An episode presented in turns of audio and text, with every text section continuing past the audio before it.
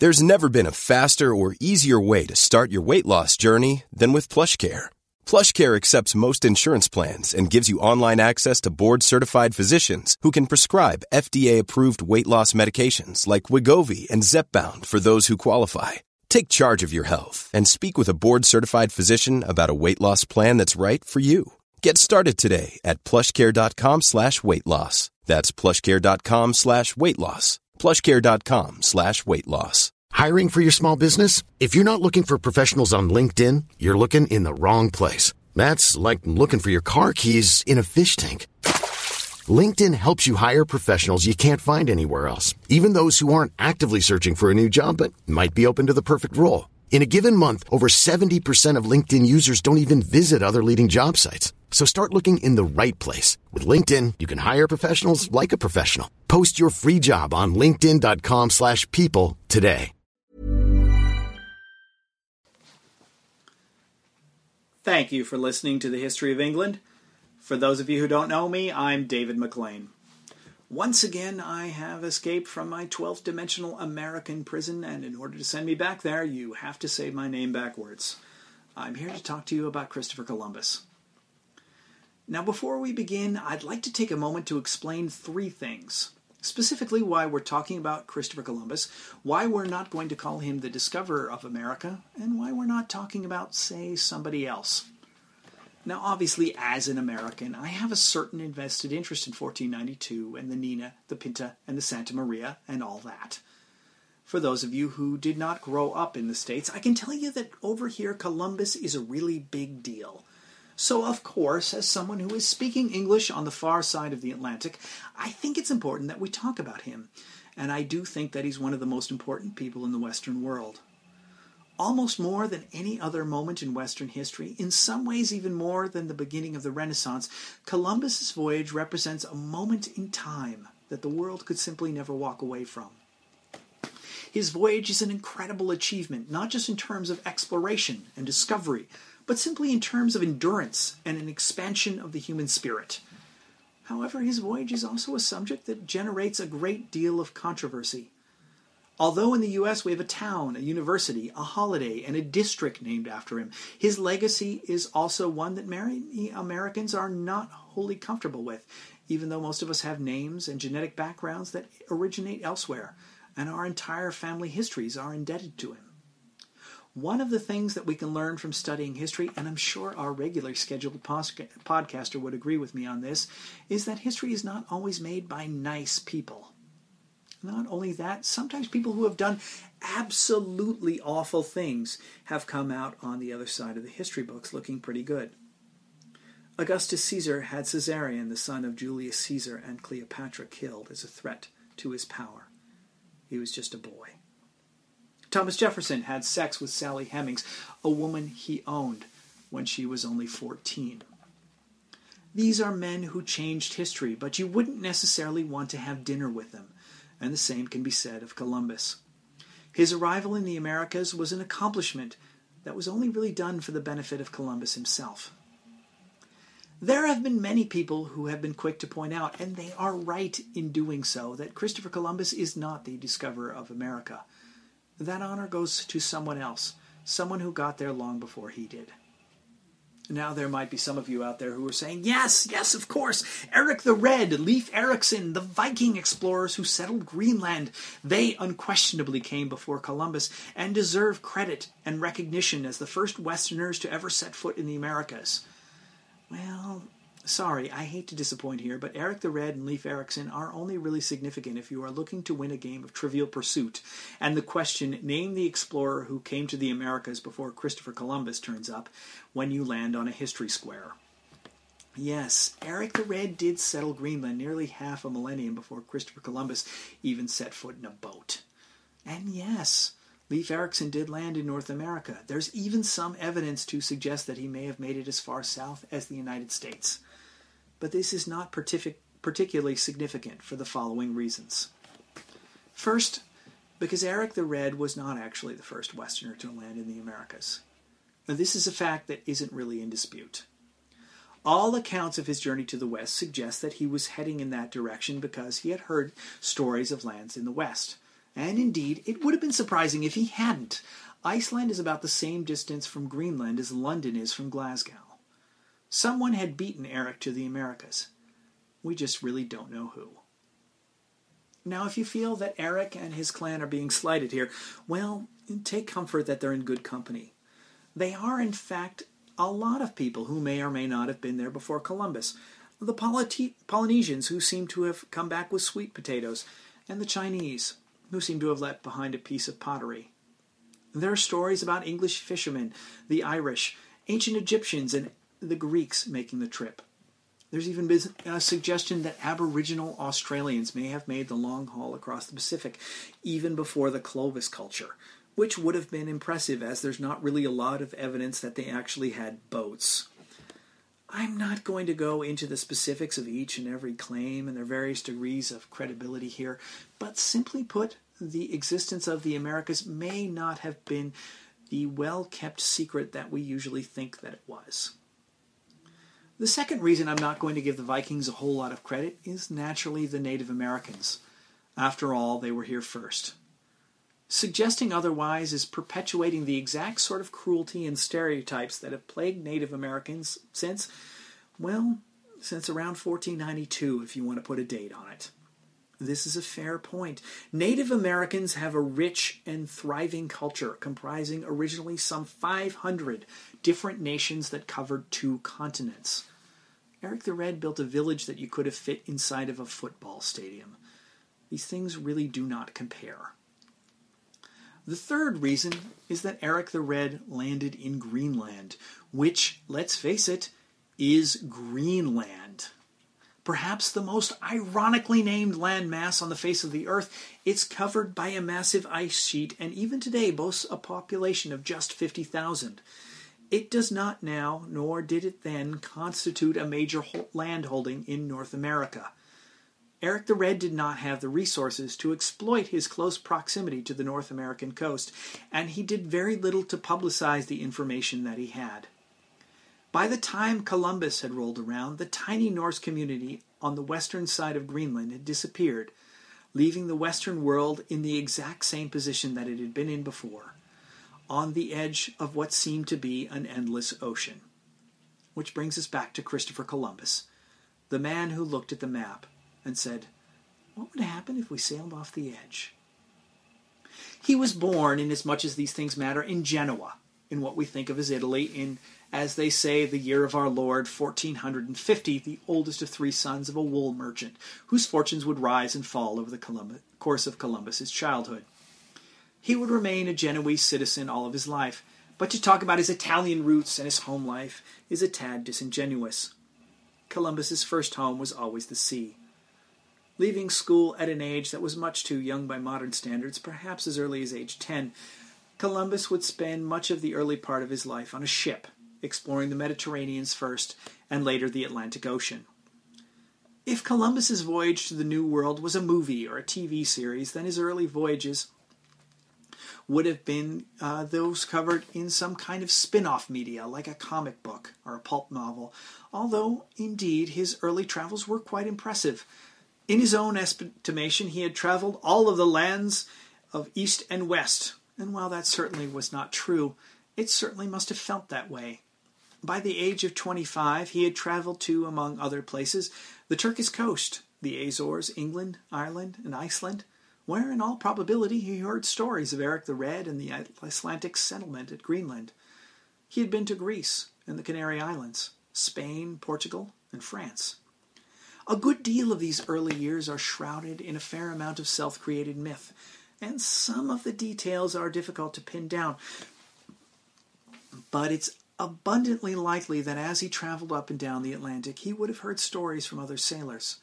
He would have learned about the exploits of Marco Polo, of Henry the Navigator, and perhaps most intriguingly, stories from sailors that either implied or directly stated the certainty of land on the other side of the Atlantic Ocean. Stories of carved wood and the bodies of men with strange faces floating in from the west were not uncommon, as were reports of land sighted by ships that had sailed off to the west. Now, it might be fair to point out that much of what Columbus heard was almost certainly apocryphal. It's also fair to point out that this is really beside the point. Whether or not stories like this were worth believing, what matters is that Columbus believed them, and more importantly, was inspired by them in the formation of his master plan, his grand design, as it's sometimes referred to. It would also have been during these early years that he gained an almost preternatural sense of navigation and a knowledge of the Atlantic Ocean trade winds. Columbus would come to believe that these could be ridden all the way across the Atlantic to whatever lay on the other side. As it turned out, this assumption would be correct, although for many years no one was willing to let him test this theory. Although he had no education, Columbus was obviously intelligent, ambitious, charming, and had an ego the size of the moon. These were traits that would eventually serve him well. He would come to marry the daughter of an impoverished but respected nobleman, and although the marriage wouldn't last, sad to say, his wife would die young, it would produce a son and would give him the kind of contacts he would need to push forward. In here somewhere is the point where people like myself usually like to point out that Columbus did not prove the world was flat usually in the smug sort of tone that suggests that this was something that was ever in doubt. It is true that no one really thought the world was quite flat for quite some time. Ancient Greek philosophers had advanced the idea of a round earth long before Columbus came around, and even this may not be giving ancient peoples enough credit. Truth be told, it, it might be fairer to say that in general, people who thought about the earth down through the ages probably fit into two categories people who believed that the earth was round and people who didn't really think about it at all. Anyone who lived back then did believe with an absolute certainty that sailing across the Atlantic was absolutely impossible. Exactly how and when Columbus came up with his plan to cross the Atlantic is difficult to say.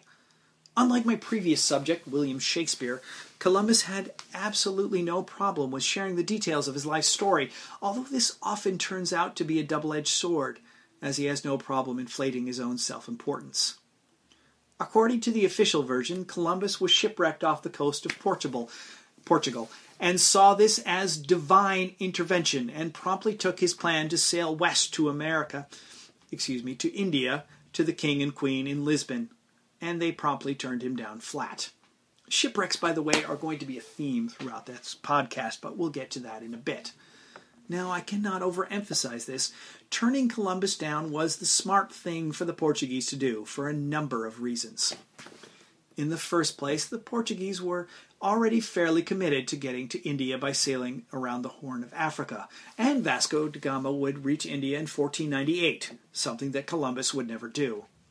In the second place, sailing into the West was extremely dangerous. Imagine for a moment that North America and South America simply weren't there. Even if you could sail straight across, the journey to Japan and China would cover half of the Earth. This would more than likely mean the deaths of anyone involved. It's an expensive proposition, one that ran in the face of all common knowledge at the time. Which leads us to the third reason Columbus was undoubtedly somewhat less than forthcoming about how he was going to do this and why it was going to work. Any knowledge he had about trade winds and lands past the Atlantic, he probably would have considered a trade secret and kept to himself. Fourth, and this is no small detail, Columbus didn't want much for his trouble. Just one tenth of all the gold acquired, the title Admiral of the Ocean Sea, and to be made Viceroy governor of any and all lands that he conquered. Enough wealth and power, in short, to make him the second most powerful man in the country after the king. So the Portuguese said no thanks, and Columbus took his business elsewhere. He would move on to Spain, who also said no for more or less the same reasons the Spanish did. However, in Spain, Columbus would prove to be persistent, pitching his idea of sailing west to almost anybody who would listen for over half a decade, making contacts and political inroads into the Spanish nobility, and doing research on his proposal. As with many intelligent but uneducated people, he seems to have fallen into the rather common fault of coming to a conclusion first and then looking for facts to support it afterward. In particular, he found inspiration from the Bible. Consider Revelations 21. And I saw a new heaven and a new earth For the first heaven and the first earth had passed away, and there was no more sea.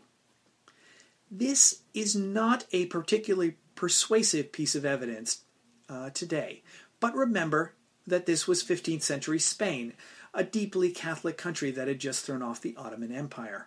Times were different then. I wasn't around to hear Columbus's stump speech, but it probably would have had a mix of zealotry, disjointed geographic factoids, opportunistic, opportunistic expansion, and old fashioned greed. Imagine if Neil Armstrong had believed that the moon was actually made of gold and populated by heathens eager to learn the gospel, and you have the general idea. Spain had only recently ended eight centuries of rule by the Moors, and subsequently had very little to lose. Eventually, with the help of a number of powerful and influential friends, Columbus would win Queen Isabella and King Ferdinand over to his plan. Through a combination of public and private funds, the soon to be declared Admiral of the Ocean Sea would secure enough money for three ships and a crew of 90. Although it would not take nearly as long as securing the approval of the king and queen. Convincing a crew to head off into the great unknown would be an equally difficult challenge, one that probably would have involved a lot of braggadocio, promises of huge fortunes to be won, a few royal pardons, and possibly a threat or two. Chief among his seconds would be Martin Alonso Pinzon, captain of the Pinta an excellent sailor in his own right. His support arguably would have done quite a bit to sway sailors to join the voyage.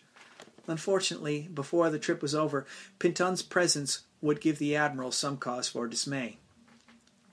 They would sail first for the Canary Islands on August 3, 1492, where he would stop at Gomera to restock supplies before heading westward.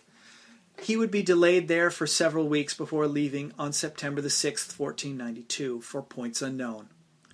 Judging by the opening of his ship's log, the admiral was in good spirits. Your Highness, as Catholic Christians and princes who love and promote the holy Christian faith and are enemies, enemies of the doctrine of Mahomet, and of all idolatry and heresy, determined to send me, Christopher Columbus, to the above mentioned countries of India, to see the said princes, people, and territories, and to learn their disposition and the proper method of converting them to our holy faith, and furthermore directed that I should not proceed by land to the east, as is customary, but by a westerly route, in which direction we have hitherto no certain evidence that anyone has gone. So, after having expelled the Jews from your dominions, your highnesses, in the same month of January, has ordered me to proceed with a sufficient armament to the said regions of India, and for the purpose granted me f- great favors, and ennobled me thenceforth that I might call myself Don, and be High Admiral of the Sea, and perpetual Viceroy and Governor in all the islands and continents which I might discover and acquire, or which may hereafter be discovered and acquired in the ocean, and that this dignity should be inherited by my eldest son, and thus descended from decree to decree forever. Growing up, I had always been told that Columbus believed that he was heading toward the Indies, a catch term for India, China, and whatever else he might have found on the other side. It is true that he expected to find the lands documented by Marco Polo on his journey eastward, but it seems that he also was hopeful to have reached the kingdom of heaven on earth as described in the New Testament.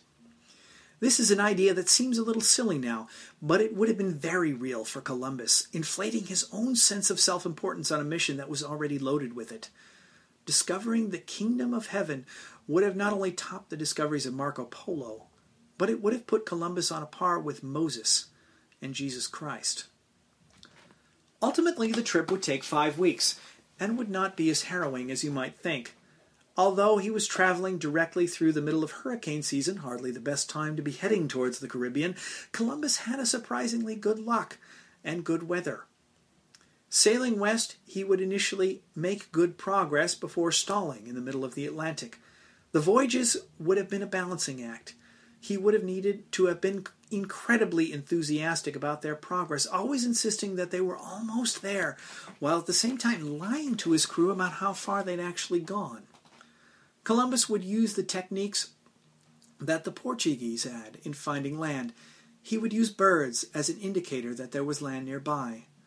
As he closed in on the Caribbean, sightings of pelicans and large flocks of birds would convince him that he was closing in on dry land. On the 7th of October, land was spotted, and on the 12th, at 2 o'clock in the morning, Admiral Columbus landed in the Bahamas, most likely on the island of San Salvador. For about 24 hours, everything was good. The natives that Columbus met were eager to meet the foreigners, whose sudden appearance must have seemed out of this world. Columbus was surprised at the nakedness of the natives and their lack of sophisticated weapons. They were quite friendly, offering gifts of food.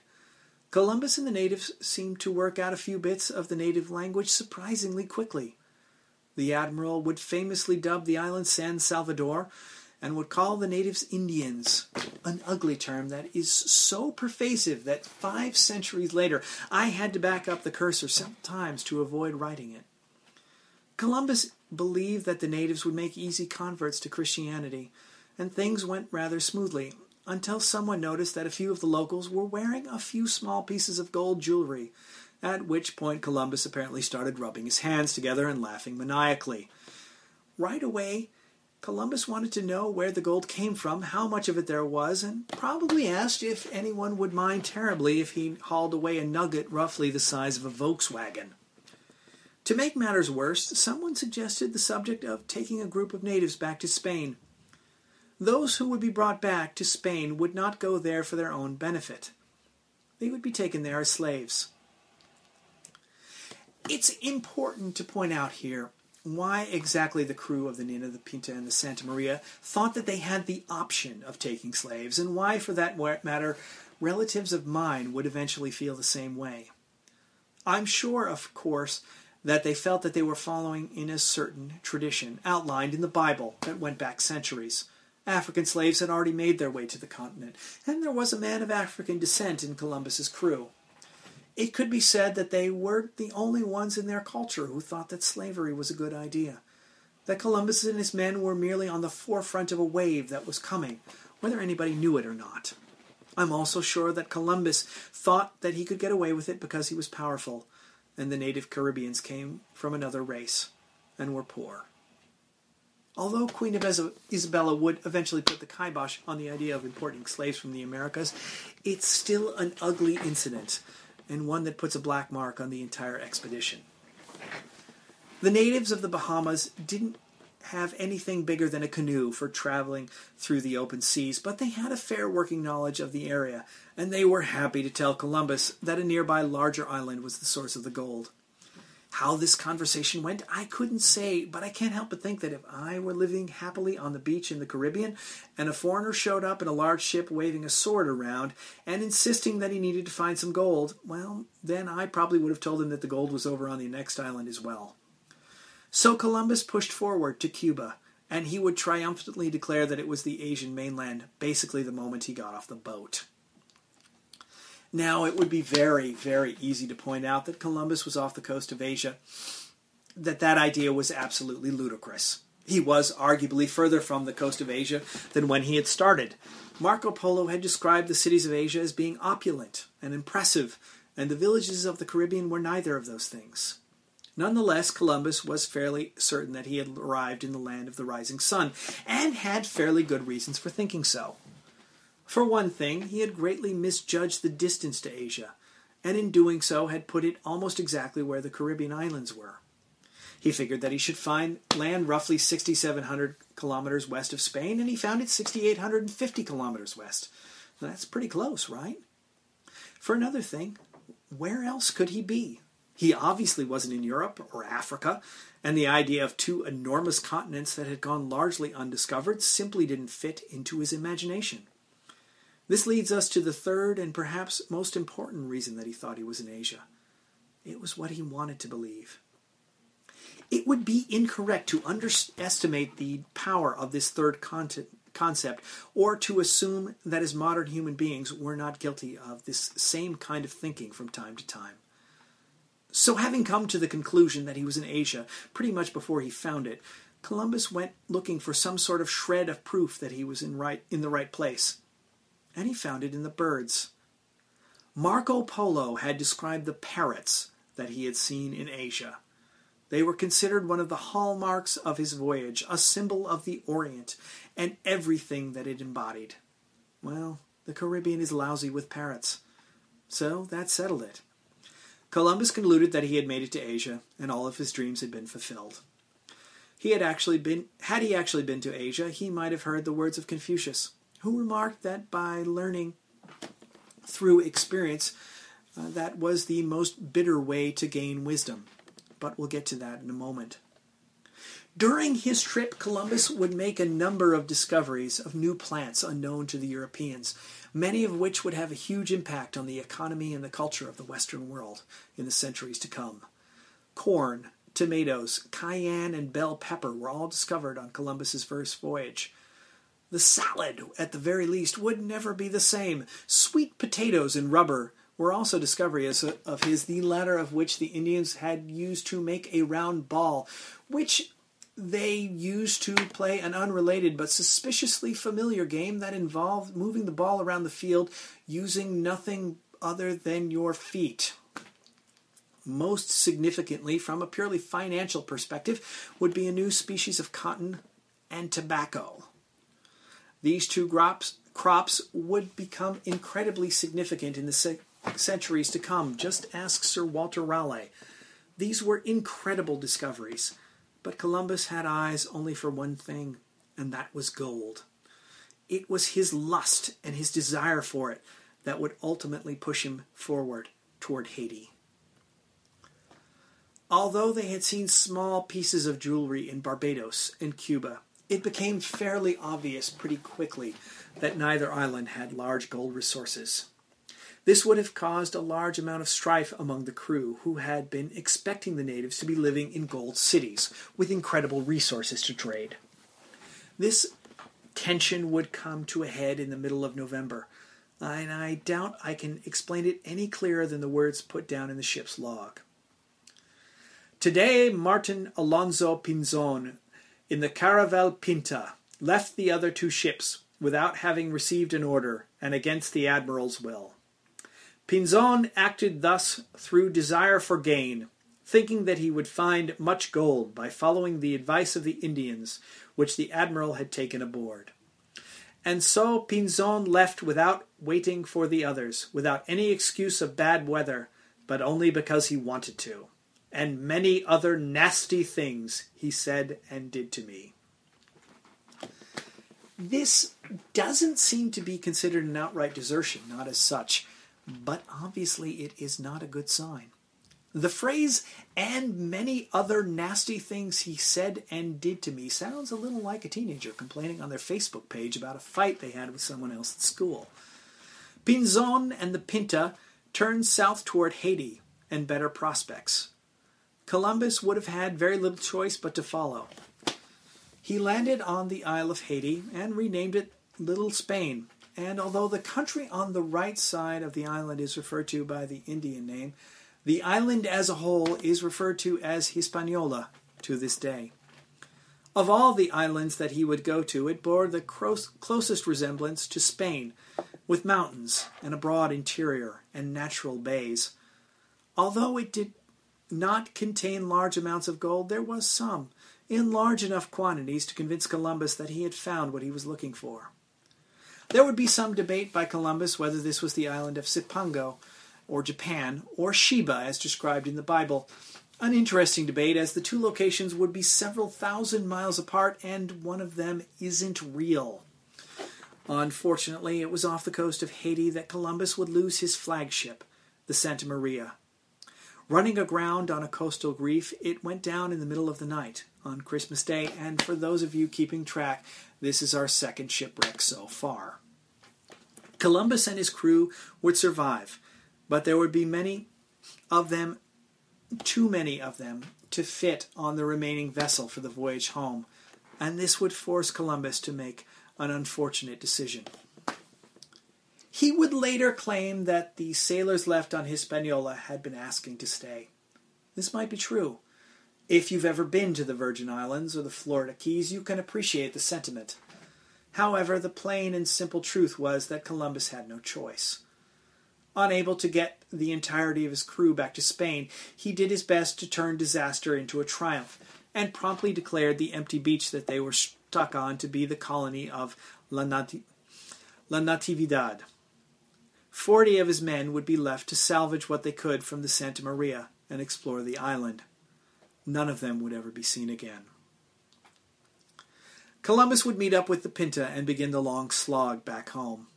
While he had been lucky during the voyage out, the experience had had very little bad weather. The trip back would be a long and unpleasant haul through rough storms and rougher waves. The Nina and the Pinta would become separated again, either by storm or by choice.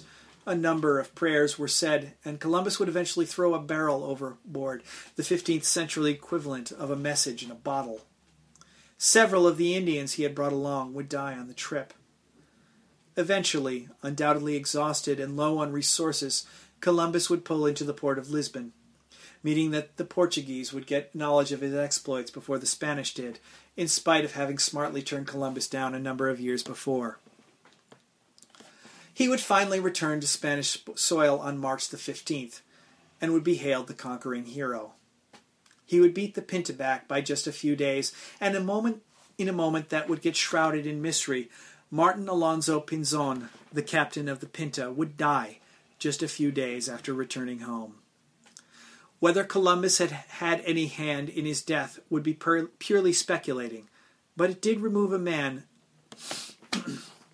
who probably Columbus would have seen as a rival. He had returned with fruits, vegetables, natives, tobacco, stories, and probably enough gold to fill up half a jewelry counter at your local department store. And also one other thing that he wasn't aware of. It isn't usually mentioned in association with his legacy, but syphilis makes an, its first appearance in Europe, specifically in Spain, right around the year 1493. This is probably not a coincidence. Columbus's first voyage would set up the pattern for the three return trips he made to the Americas. All of his voyages would begin with a promise of incredible things on the horizon, initially important discoveries of historic significance, and a follow through with a kind of messy and violent endgame that would leave the admiral either unable to seize the moral high ground that he wanted or to exploit his findings in a manner that satisfied his enormous ego.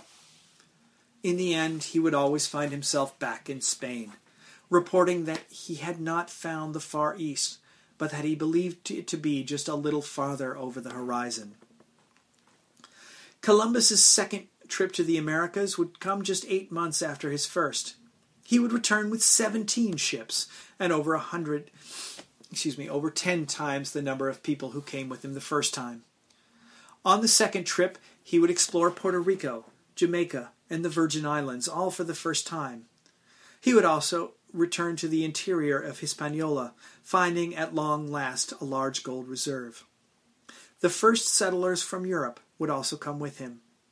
However, it was also during the second voyage that the first mention of a European sexually assaulting a native woman is chronicled, and war would break out between the natives and the Spanish. The settlers would face disease and starvation, and Columbus would ultimately bring back 500 Native Americans, all as slaves.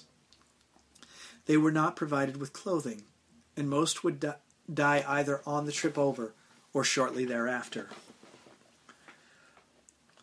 On his third trip, Columbus would land on the mainland for the first time. It would have been very, very hard at this point to continue believing that you were anywhere near India even the Spanish could tell that this wasn't another island like Cuba or Hispaniola. But Columbus seems to have skirted this issue by declaring South America to be the kingdom of heaven, although it's not clear that anybody else was fooled. He would also put forth in his journal the theory that the Earth was not actually round, but slightly wider at the equator, a fact scientists would not be able to confirm until the year 1959. These were significant events, also significant was that during his absence between journeys, the Spanish settlers in Hispaniola had moved to the southern part of the island, where they had founded the city of Santo Domingo, today the oldest city continuously habited in the Americas. While they were there, they had split into two groups those led by Columbus's brother Bartholomew, and a rebel group who opposed his rule. Civil war broke out, and in the fallout that ensued, Admiral Columbus would be arrested. The discoverer of the New World was brought back to the Old One in chains. By the time of his fourth journey, Columbus was a little strange. He had taken to calling himself Christ's body and signing his letters with a strange rune. This is a podcast, so I can't show you a picture of it, but if you want to picture that symbol that Prince signed his albums with in the mid 90s, well, I can't stop you. Still, in spite of all of his faults, his name still held some sway, and he was given a commission of four ships and a command to explore the lands to the west. Columbus would make record time in his fourth crossing, making it to the New World in just 18 days. Having been refused port at Santo Domingo due to his problems there in the past, he pushed on to Central America. In spite of failing health, during the fourth voyage he would survey the Central American coastline, landing in North America for the first time, becoming the first man to see five continents. In terms of per, pure personal achievement, this is a moment equal to the feats of Edmund Hillary and Neil Armstrong, although ironically Columbus did not realize what he had done. While in Central America, he would come within just a few miles of making yet another historic discovery, coming just shy of the Pacific Ocean. This would be the point where the long wave of exploration, so embodied by one man, seemed to crest and fall back.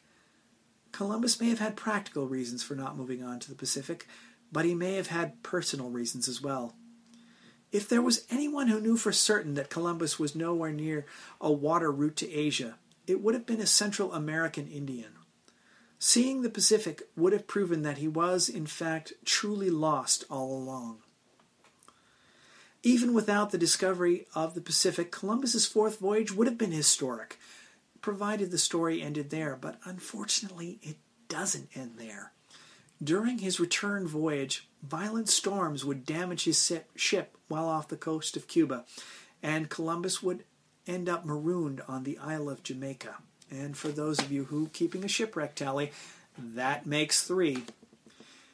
He would be stuck there for over a year his rescue would be held up by the governor of Hispaniola, who had apparently not forgotten the messy vi- business of the third voyage, and it would take until 1504 before he would finally be rescued and returned to Spain, never to set foot in the New World again.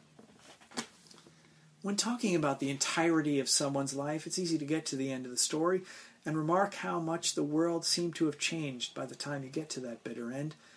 And in Columbus's case, the change must have seemed incredible, and so much of it had happened because of him. A new colony and a regular trade route had been established across the once impossibly wide Atlantic Ocean. New things were making their way across the Atlantic. New cultures had been discovered and, sad to say, exploited. Columbus had a legacy that he must have been proud of, but it also seems clear that he felt as though the world was passing him by. He would spend the last few years of his life in Spain trying to win favor and audience with the royal court in the hopes that the titles that he had won during his travels would be restored or acknowledged. He sounds a little like an actor who is past his prime and trying to make a comeback while signing autographs at whatever the 16th century version of a comic book convention would be. Until his dying day, he was insistent that the territory he had found was just off the coast of China although by the time he died it was fairly well known that South America extended much farther than it originally had been believed. Columbus's insistence that the land he explored was Asia was undoubtedly rooted in a desire to protect his legacy. Ironically, it would only detract from it. The exploration of the Americas had begun. The colonization that had begun at Santo Domingo would eventually spread from Newfoundland to Chile, creating a race for territory and resources. And one of the biggest winners in that race would be Great Britain. The days of the sun never setting on the British Empire would be just ahead. That's it for this episode of the History of England. I am David McLain, and I'm still the author of Dragonbait, which is available from audible.com, amazon.com, and of course amazon.co.uk, among other places. You can also read my dog about my blog at mydogisgross.tumblr.com. I'd like to thank the amazing Mr. Crowther for letting me borrow his podcast again. David, next time I'm in London, I owe you a pint. If you have any questions, I can be reached at mclean.dave at gmail.com. Thanks for listening, everybody. Hey, folks, I'm Marc Maron from the WTF Podcast, and this episode is brought to you by Kleenex Ultra Soft Tissues your ally to help tackle your allergy symptoms this season. I love the change of seasons, but nobody loves pollen and all those other things floating in the air that make you sneeze during this nice weather. Kleenex Ultra Soft tissues are hypoallergenic and allergist approved. So fight back against watery eyes and runny noses without worrying about irritating your skin. For this allergy season, grab Kleenex and face allergies head on.